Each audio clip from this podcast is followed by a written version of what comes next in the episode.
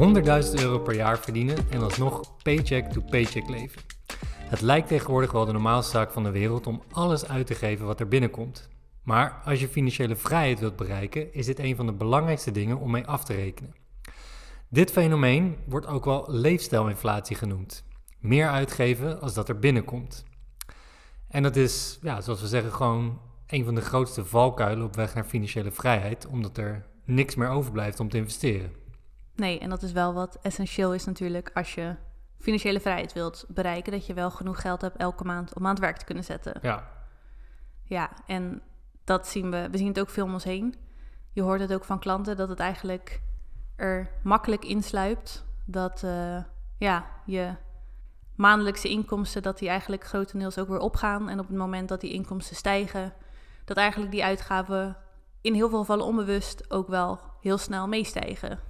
Ja onbewust of bewust, ik weet niet. Het is ook een beetje ehm, een, een menselijke reactie om, om als er meer is, om dat dan ook maar uit te geven. Ja, maar ik hoor ook wel, wel zo om me heen dat mensen dan zeggen... ja, ik weet ook niet waar het geld ineens aan opgaat of zo. Ik denk, het, zal inderdaad... voor de een is het bewuster dan voor de ander. Ik Ja. denk dat er inderdaad ook een heel stuk bewustheid in zit. Dat mensen denken, oh, nu kan ik dit kopen of nu kan ik dit betalen. Dus Ja, dan wil ik dit precies. ook. Ja. Ja, en het is niet dat dat niet mag... of dat we zeggen, je moet echt je kosten minimaliseren. Want natuurlijk, als je inkomsten stijgen... dan mag je kwaliteit van leven of, of je uitgaven. Natuurlijk kunnen die ook stijgen. Maar als je je geld aan het werk wil zetten, is het wel belangrijk dat je kosten niet net zo hard stijgen als je inkomsten. Nee, maar dat, dat is een belangrijk onderscheid. Dus als je bijvoorbeeld 20% eh loonsverhoging krijgt of 20% meer gaat verdienen in een jaar, dat je uitgaven niet ook met 20% stijgen. Want dan blijf je eigenlijk achter de feiten aanlopen. Kijk, je kan zeggen, mijn kwaliteit van leven gaat vooruit, omdat ik meer kan kopen, eh, betere dingen kan kopen, kwalitatievere dingen kan kopen. Maar voor de lange termijn ben je niks aan het opbouwen. En dat is natuurlijk waar het, waar het ja, met leefstijlinflatie misgaat. Ja, het is gewoon heel erg korte termijn gericht. Ja, Van nu mijn leven beter Ja. maken, maar niet nadenken over, oké, maar als je en en doet, dus en nu inderdaad een beetje extra genieten, maar ook een beetje die lange termijn Ja. focussen, zodat je later meer hebt of meer vrijheid of meer financiële rust. ja, maar wat jij zegt, eh, wat het inderdaad niet betekent, dat je inderdaad maar eh, zoveel mogelijk moet gaan snijden. Dus je mag echt wel, of je mag wel, maar, maar kijk, op het moment dat je inkomsten stijgen, dan, je bedoel, dat, dat doe je om ook een beter leven te kunnen creëren. Om, Ja. om een hogere kwaliteit van leven te kunnen krijgen. Dus dat is ook normaal. Maar het is meer het idee, als je dus, in het voorbeeld wat ik net gaf, 20% ehm, stijging weet te realiseren, eh, dat je dan ja, je inkomsten of je uitgaven met 5 tot 10% laat stijgen en niet met 20%. Ja. ja, ik denk dat daar ook een heel stuk bewustwording bij komt kijken. Dat je gewoon ook heel goed nadenkt over waar gaat mijn geld dan dus eigenlijk naartoe. Dus als je inderdaad meer te besteden hebt, van wat is het dan ook echt waard voor jou om meer aan uit te geven? Want als ik naar onszelf kijk, en wij geven nu ook meer uit dan tien of vijf jaar geleden, omdat we ook gewoon meer te besteden hebben. Maar we denken wel na over die uitgaven. Het is niet Ja. zo dat we door de jaren heen, oh, we zijn meer gaan verdienen en eigenlijk glipt het geld ongemerkt door onze handen, omdat Nee. ja, het kan nu eenmaal of zo. Dat niet. We hebben wel gewoon echt goede grip op onze financiën en waar we ons geld aan uitgeven. Dat zijn dan echt vaak dingen als gezondheid, mooie reizen, mooie ervaringen. Gewoon echte dingen waar wij heel gelukkig van worden. En ik denk dat een heel groot probleem ook is, is dat mensen überhaupt niet zo bewust zijn van hun uitgaven. Dat het veel meer is van, oh iedereen om me heen koopt dit, dus ik moet dat ook kopen. Of, oh ja, ik zie dit al acht keer voorbij komen op de reclame, nou misschien moet ik dat ook maar Ja. eens proberen. Of dat er gewoon überhaupt eigenlijk te makkelijk geld uitgegeven wordt. Ik denk dat daar ook een heel groot probleem Ja, en, achter zit. Ja, en te, en te weinig gekeken wordt naar die lange termijn. Ja. Dus wat we op de lange termijn realiseren. En, en ja, denk überhaupt nadenken over rijkdom of vermogen opbouwen. Dat, dat, ja, dat is echt een onderbelicht iets tegenwoordig. Ja, en ik denk ook omdat, ja, sowieso leven we natuurlijk in een tijd van ik wil het nu en ik wil het snel en ik wil niet ja wachten. dat, dat werkt niet mee. Nee. Maar ik denk ook dat mensen wel een bepaald perspectief missen of zo. Dat ze ook niet weten wat er voor de lange termijn dan mogelijk is. Dat als je dan dus inderdaad niet die 100 of 200 of 500 per maand uitgeeft, maar aan het werk zet. Ja, wat doet dat dan? Ik denk Ja. dat heel veel mensen echt clueless zijn. Nee, precies. Nou, en daarnaast, waar, waarvoor zet je het weg? Ook dat, dus dus ja. wat is het doel waarvoor je spaart? Kijk, ik, ergens is het ook wel logisch. Een pensioen, het, het klinkt super saai. En het is voor het merendeel van de mensen nog eh, 30, 40 jaar weg. Maar als je dat pensioen, als je dat eh, concreter gaat maken van oké, eerder met pensioen of een dag in de week minder gaan werken of hè, dat je dat soort doelen eigenlijk opbreekt en, en daar een bedrag op gaat plakken. En dan weet van oké, nou, op het moment dat ik eh, meer ga verdienen, dan, dan kan ik daar naartoe gaan werken en je geld voor je laten werken. ja, Dus inderdaad, wat jij zegt, het voorbeeld van 100, 200 of 500 euro per maand, ja, dat je die inderdaad aan het werk zet. Ja, want je hebt gewoon wel die interne drive nodig. Want dat is inderdaad wat, wat ik net zei. Van je leeft echt in zo'n tijd van instant gratification. Ja. Mensen willen gewoon niet meer wachten. Als het nu kan, waarom zou ik dan wachten? Je ziet dat op financieel gebied, maar ook met gezondheid. Ja, liever nu die ongezonde maaltijd dan nadenken over wat voor impact dat heeft op je gezondheid op de lange termijn. Nee, klopt. En dan met geld ook. Ja, liever nu die nieuwe auto dan nadenken over wat die paar duizend euro maar eigenlijk op, op ja, lange termijn of over een paar jaar zou kunnen opleveren. En ik denk als je dus niet dat perspectief hebt of niet inderdaad die concrete dromen waar je naartoe werkt, ja, dan is het heel moeilijk om ook de motivatie te vinden om elke maand iets opzij te zetten en inderdaad niet te denken van ik ga gewoon, oh mijn inkomsten stijgen, ik ga gewoon lekker daarvan genieten, want Ja. ik leef in het nu. Ja, en niet weet hoe je je geld kan laten groeien of, of wat, wat het doet op het moment dat je je geld wel aan het werk laat zetten. Want dat is ook nog vaak een black box van mensen. Ik bedoel, we hadden een, een berekeningetje gemaakt van als je, als je bijvoorbeeld, als mensen gewoon 200 euro per maand voor 20 jaar lang eh, tegen 10% ehm, gaan beleggen. Nou, 10% rendement is haalbaar, hè? dat is gewoon historisch rendement eh, bijvoorbeeld van de S&P 500 dan, dan zit je op 130.000 euro wat je na die 20 jaar hebt. Ja, dat is echt bizar. Ja, en dat is maar 200 euro per maand. Ja, ja dat is 2.500 in een jaar. Ja, 200 Precies. per maand, dat is 50 euro per week eigenlijk. Als je het zo uitdrukt, dat, het is heel weinig. Maar ik denk, dat, ja, wat we net zeiden, mensen beseffen niet wat die impact van eigenlijk zulke kleine bedragen nee. Is op, op je lange termijn financiële situatie. Nou, dan moet je nagaan als je dat met grote bedragen doet. En ja. daar- ja, steeds als je inkomen stijgt, eigenlijk Ja, een stuk dat- daarvan dat aan het werk meer aan het werk zet. Ja, Ja, en dat is eigenlijk wat wij. Ja, maar ik, ik, heb, ben, ik zit nu, ik wilde zeggen van wat wij altijd hebben gedaan, maar terwijl ik dit denk, denk ik, ik ben ook nooit heel gevoelig geweest voor dit soort dingen. Jij ook niet, denk ik, hè? Nee, ik heb Bij mij is het er ook wel echt vanuit huis ingeramd, hoor. Heel bewust naar geld kijken en uitgaven en niet op- onnodig oppotten. oppotten. Een beetje wel, ja. Ja, nou- Of, ja, Nou, ik was vroeger was ik wel meer een, eh, een spender, maar ik denk op het moment dat je, dat je gaat werken, of tenminste echt op kantoor, dat je dan wat, dat ik in ieder geval wat meer besefte van hoe eh, waardevol je tijd is en eh, hoe hard je ergens voor moet werken. Maar op een gegeven moment toen ik, ik bedoel, wij hebben, ik heb mijn appartement gekocht en die 12 jaar aangehouden en mijn allereerste auto, eh, die heb ik ook 10 jaar aangehouden. Ehm, dat waren gewoon hele bewuste keuzes om ja, zelfs totdat je moeder zei, je bent nu manager, moet je niet een keer een normale auto Ja, kopen. dat mijn moeder me ging pushen Ja. om een andere auto te kopen. Ja. Ja. dat was echt mooi. Ja, en terwijl wij toen dachten, en het was niet zo dat wij dachten nee, want we moeten onze geld niet aan dat soort dingen besteden. Maar het was meer, klopt. we gebruikten hem amper. Nee, maar dat, dat, dus dat, dat is inderdaad wel goed om te zeggen. Want kijk, ik vind het ook een verschil als je je auto nodig hebt eh, voor eh, woon-werkverkeer. Elke dag eh, een uur of langer in de auto zitten. Ja, dan wil je gewoon comfort. Dan wil je comfort en, en dan wil je ook gewoon, ja, gewoon een wat betere auto. Ehm, het is niet dat die van ons uit elkaar viel, maar je had hem gewoon, hij was super solide, een, eh, een oude Toyota. En die hadden we nodig voor, eh, voor een ritje in, de, eh, in het weekend naar familie. Ja, En that's it. half uurtje per week ongeveer. Ja, precies. Dus dan is het gewoon de afweging van oké, is, is het dat waard? En is dat de beste, het beste wat je met je geld kan doen? Of 10 of 15k in een auto stoppen, of eh 10 of 15k aan het werk zetten en, eh, en het laten groeien. Hetzelfde met een appartement. Ja, iedereen om ons heen ging een huis kopen Ja, en eh Gingen steeds groter. tweede auto. En Ja, wij dachten Nieuwe van auto, waarom? tweede auto ja. inderdaad. Ja. En dat, Kijk, het is daar, ook anders als je een, op een gegeven moment een gezin gaat stichten of iets. Maar wij waren samen. Ja. we, hadden, we hadden al een extra kamer in die zin, waar, ik- waar ik kon werken, wat mijn studeerkamer werd. Dus het was, we hadden alle ruimte van de wereld. Ja. We zaten op een heerlijke plek. Dus waarom? Omdat het kan, betekent niet dat je het ook moet doen. Nee, maar dat, en dat is dat stukje bewustwording wat, wat je in het begin aangaf. Dat wat mensen in veel gevallen misschien gewoon missen.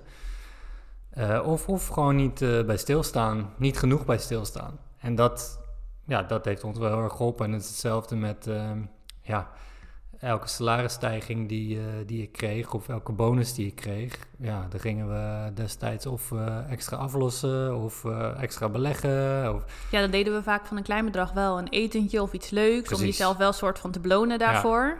Nee, maar, dat zei. Het is, het geen, deel- het is geen traditionele fire om, Nee. om, om maar zoveel mogelijk te snijden en ja, ik zou bijna zeggen alle plezier uit je leven te snijden. Dat, dat is niet het idee. Tuurlijk, sommige uitgaven kunnen omhoog gaan. Je moet alleen zorgen dat het merendeel van wat er binnenkomt, of wat er extra binnenkomt, dat je dat aan het werk zet.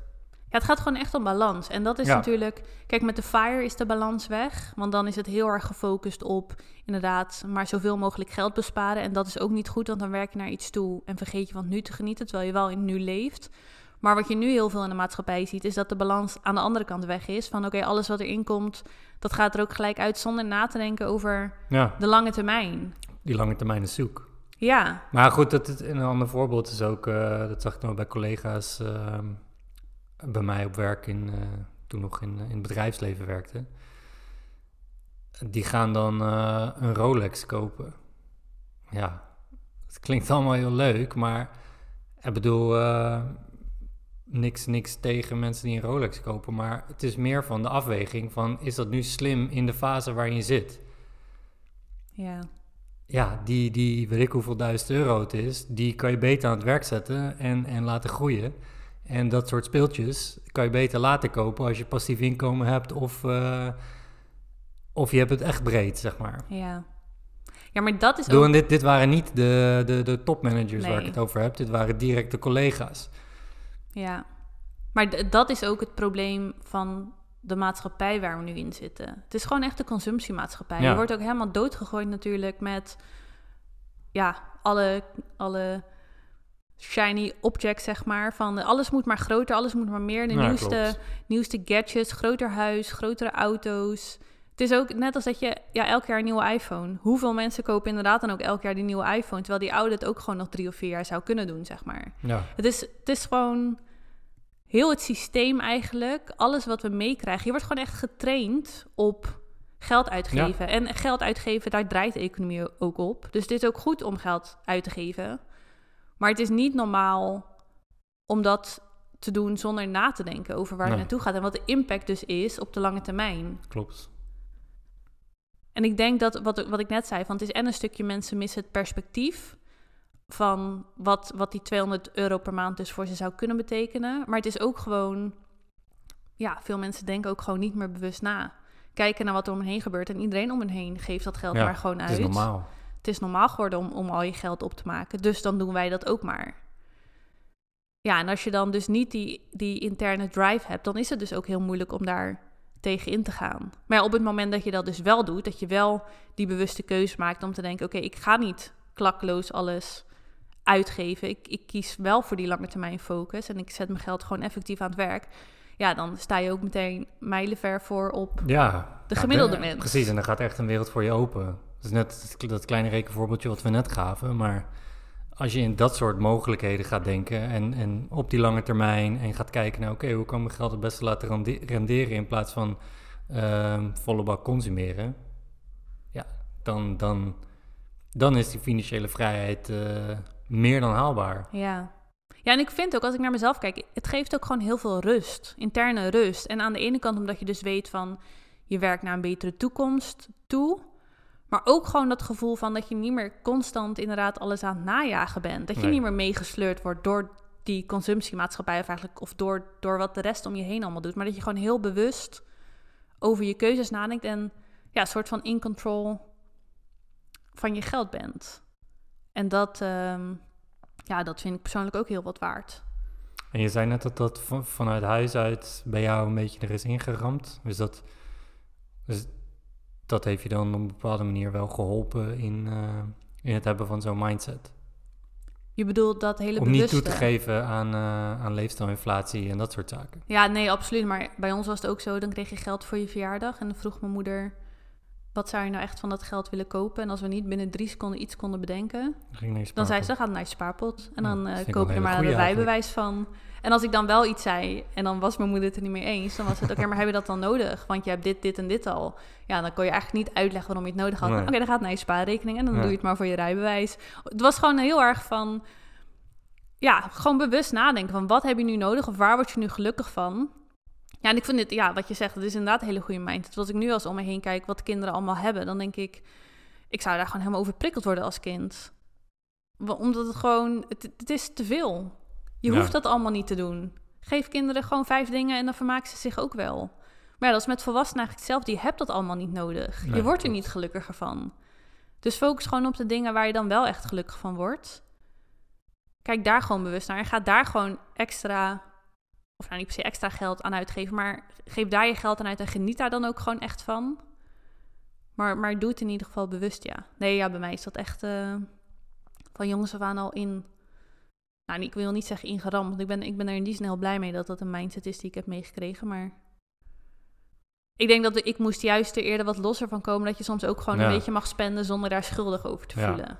Dat, som, dat je soms ook iets mag kopen wat je niet per se nodig hebt, maar wat je gewoon wilt hebben. Want dat, dat, dat soort momenten mogen er ook zijn. Ook het genieten van het ja. nu. Ik bedoel, uh, het is ook juist goed als je kwalitatief dingen kan aanschaffen. Nou, en tegelijk deden mijn ouders dat ook wel. Want wij we hadden, ja, we hadden het niet heel slecht, maar we hadden ook niet heel breed. Maar we gingen wel vier keer in een jaar op vakantie. Ja. Omdat mijn ouders dus heel bewust naar spullen, spullen keken en zo. En dachten van ja, dat hebben we niet per se nodig. Maar die vakanties vinden we heel waardevol met elkaar. Dus daar werken we dan voor. Daar sparen we dan voor. Dat is ook iets wat je hebt meegenomen van vroeger. Ja, nee, eigenlijk wel ja. Ja, ik geef echt niks om spullen. Maar reizen en zo en de wereld zien, dat vind ik dan heel belangrijk. En jij, ja, jij hebt dat dus niet zo mee. Ja, jij hebt voornamelijk het zakenleven nee, nou ja, ik heb, gegeven. Ja, maar ik heb vanaf, vanaf jongs af aan heb jij ik, was heb echt ik meer gewerkt. een spender wel. Ja, ik was wel meer een spender. Um, maar ik had ook altijd wel een uh, flinke spaarpot. Ja. Dus ik, vanaf mijn twaalfde was ik aan het werk, had ik bijbaantjes, dat soort zaken. En ik gaf ook echt wel uit, maar ook wel aan zaken die ik toen... Het is niet dat ik alles kocht wat los en vast zat, maar als ik iets graag wilde hebben, dan kocht ik het ook wel gewoon. Ja. En ik ben, um, ja, ik denk ook wel door invloeden van een aantal collega's en boeken, dat je dan denkt van, hé hey, ja, uh, wat bewuster daarna gaan kijken en, um, en mezelf dat wat meer aangeleerd. Nou, en ik denk wat ook heel erg hielp, was dat wij in ons eerste jaar samen al heel erg die grote dromen gingen opschrijven samen. En van ja, we willen eigenlijk wel financieel vrij worden en veel van de wereld zien en een huis aflossen. En we hebben heel snel dat perspectief samen neergezet. En dan wist je ook waar je naartoe werkte. Klopt, en daar moet je ook andere keuzes voor maken dan, dan de keuzes die mensen in je omgeving maken. Ja, want Merendeel in je precies. omgeving. Ja. Want als wij dan inderdaad horen van vrienden... oh, we gaan een, een nieuw huis kopen... dan denk je, oké, is dat slim voor ons? Ja, past dat bij de lange termijn doelen die we hebben? Nou, eigenlijk niet per se. Nee. En dan heb je ook een reden om het niet te doen... omdat je er dus weer bewust over nadenkt. Maar dat is een goede eigenlijk. Dus dat, dat is eigenlijk... Als je, als je kijkt van hoe is dat bij ons gegaan... dat je moet zorgen voor perspectief. Ja. En een, en een stip op de horizon. Want dat is... Kijk, je kan zeggen, oké, nou, dan uh, met elke salarisverhoging of financiële meevaller die ik heb, die ga ik dan niet uitgeven. Dat wil ik wegzetten. Maar je moet wel weten waarvoor je het wegzet en waar, waar je naartoe werkt. Dus enerzijds om het vol te kunnen houden. Um, ja, voor die motivatie inderdaad. Ja. Maar, ook, gewoon... omdat de maatschappij eigenlijk tegen je is. Precies. Alles om je heen, je omgeving, ja. de de reclames, alles verleidt je om het niet te doen. Dus je moet die bewuste keuze maken. En die stip op de horizon, die geeft je dan de drive. En, die, en, die, eigenlijk wat je dus wil, wat wij zeiden van oké, we willen financieel vrij, we willen in het buitenland wonen. Ik bedoel, dat was voor ons genoeg drive om, uh, ja, om hier niet aan toe te geven. Nee. En daar, en daar kaart voor te gaan. Ja, ik wilde eigenlijk zeggen om dan nu dingen op te geven voor later. Maar het heeft voor mij ook nooit als opgeven gevoeld. Maar dat komt denk ik omdat we wel altijd die balans gehouden hebben. Dus wel altijd gekeken naar. Natuurlijk geven we geld uit, maar wel aan de dingen die je leuk vindt. En als je dan geld uitgeeft aan de dingen die je leuk vindt, dan maakt het niet zoveel uit als je minder geld uitgeeft aan dingen waar je toch niet per se heel veel energie uithaalt. Dus ja, eigenlijk, ik weet niet, heb jij dat, hoe heeft dat voor jou gevoeld? Nou, ik heb het helemaal niet echt gezien als opgeven, inderdaad. Omdat je ja, niet, bedoel, je, le je, levenskwaliteit werd er niet minder van op het moment dat we extra gingen aflossen of, of in de beleggingen uh, dat geld staken. Nee, maar ik zou, er, ik zou er inderdaad helemaal niet gelukkiger van zijn geworden als ik dat geld aan kleding of, nee, precies. of meer gadget of weet ik veel wat had uitgegeven. Of, of inderdaad een, een, nieuwe auto. Nee, ik ja. zit nu te denken, het is ook gewoon een manier van, van het framen. Hè? Je kan zeggen, ja, ik moet er iets voor opgeven. Ik bedoel, letterlijk gezien geef je wel wat op. Je geeft consumptie van nu op. Ja. Maar wel voor een betere en leukere toekomst als je de juiste doelen stelt. Dat is het hele principe. Dus je geeft wel wat op, maar ja voelt het als een negatieve emotie van dingen opgeven? Nee, niet. Maar hoe komt dat? Dat komt ook doordat je kan wel je uitgaven een beetje laten stijgen, uh, maar het moet, moet die balans weer in balans zijn, ja. ja. En het nu, maar ook juist inderdaad die lange termijn. En dan voelt het dus niet als opgeven. Want dan kan Kijk, je wat wel, wat wel als opgeven zou voelen, is dat je zegt: Oké, we gaan massaal snijden in de kosten. Ja. Ik moet er dingen voor laten. Um, ja, weet ik veel. Als ik uh, een CrossFit abonnementje van, uh, van 80 euro in de maand super leuk vind. Maar ja, is 80 euro wat ik kan, uh, kan beleggen per maand. Ja, als ik daar super veel plezier uit haal, dan, ge dan geef je dingen op. En dan ben je, ben je eigenlijk plezier uit je leven aan het snijden. Ja, en dat is totaal Voor de niet verkeerde redenen. Nee, precies. Dus dan, daarom zeg ik, dan, dan voelt het inderdaad Ja. niet als opgeven wat je, als je, als je nu extra, extra geld eigenlijk wegzet. Ja. ja, want dat zou, ik zit dan nu te denken van, stel je zou dan nu duizend per maand extra te besteden hebben. Dat zou je op moeten maken. Ik zou niet eens weten waar ik het dan op zou moeten maken. Op Nee, een manier ja, dat het me ook echt gelukkig zou maken. Nee, ik bedoel, ik zou, ik zou elke week vaker uit eten kunnen gaan, maar ik zou er niet per se gelukkig van worden. Of ik zou meer kunnen kopen, maar ik zou er niet gelukkiger van worden. Dus als je dan die 1000 euro per maand bijvoorbeeld aan het werk zou zetten, ja, voor mijn gevoel hoef ik daar niks voor op te geven. Nee, In ieder geval geen geluk, nee. Dus dat is, het is inderdaad ook een stukje framing wat je zegt. Van, ja, dat, dat, die perspectief. Waar werk je naartoe? Ja. En zorg ervoor dat je het in het nu wel leuk houdt voor jezelf. En dan voelt het ook niet. Dan is, dan is het heel makkelijk Ja, en als je why groot genoeg is en dat doel waar je naartoe streeft eh, groot genoeg is, dan voelt het sowieso niet als dingen opgeven. Dan doe je dat, dan doe je dat juist graag. Ja. ja, voor een groter doel inderdaad. Ja, Ja, dus, dus heel concreet gaat het erover van, oké, hoe, hoe schets je dan dat perspectief? En dat doe je door je te verdiepen in de mogelijkheden en ook de kennis te verbreden van, van, van de mogelijkheden en, eh, en wat je met je geld kan doen. Dus ik denk dat dat gewoon heel, een heel belangrijk iets is hierin. ja. Ja, dat je dus inderdaad die motivatie voelt en weet waar je naartoe werkt. Ja, Om, om die knop om te kunnen zetten en inderdaad gewoon bewuster naar, naar je geld nu te kijken. Ja, en ik denk dat dat gelijk wel een mooi bruggetje is naar eh, onze live dag van 20 januari. Wij zijn volgende week in Nederland en dan eh, geven wij een live dag over het bereiken van financiële vrijheid, hoe jij dat zou kunnen doen. Eh, dan gaan we met een kleine groep gaan we inzichtelijk maken wat die mogelijkheden zijn, hoe je dat kunt behalen en dan eh, en die kennisverbreding. en die kennis verbreden. Ja. En dan ga je aan het eind van de dag naar huis met jouw financiële plan. ehm, helemaal op jouw situatie afgestemd. En dan kan je toe gaan werken aan die financiële vrijheid. En dan eh, heb je volgens mij de juiste focus om niet toe te geven aan die, eh, aan die leefstijlinflatie die, wij, eh, die we net bespraken. Mocht je die dag nou niet kunnen, dan kun je natuurlijk ook altijd je call inplannen voor, voor het één op één traject. En dan hoop ik je gauw te spreken.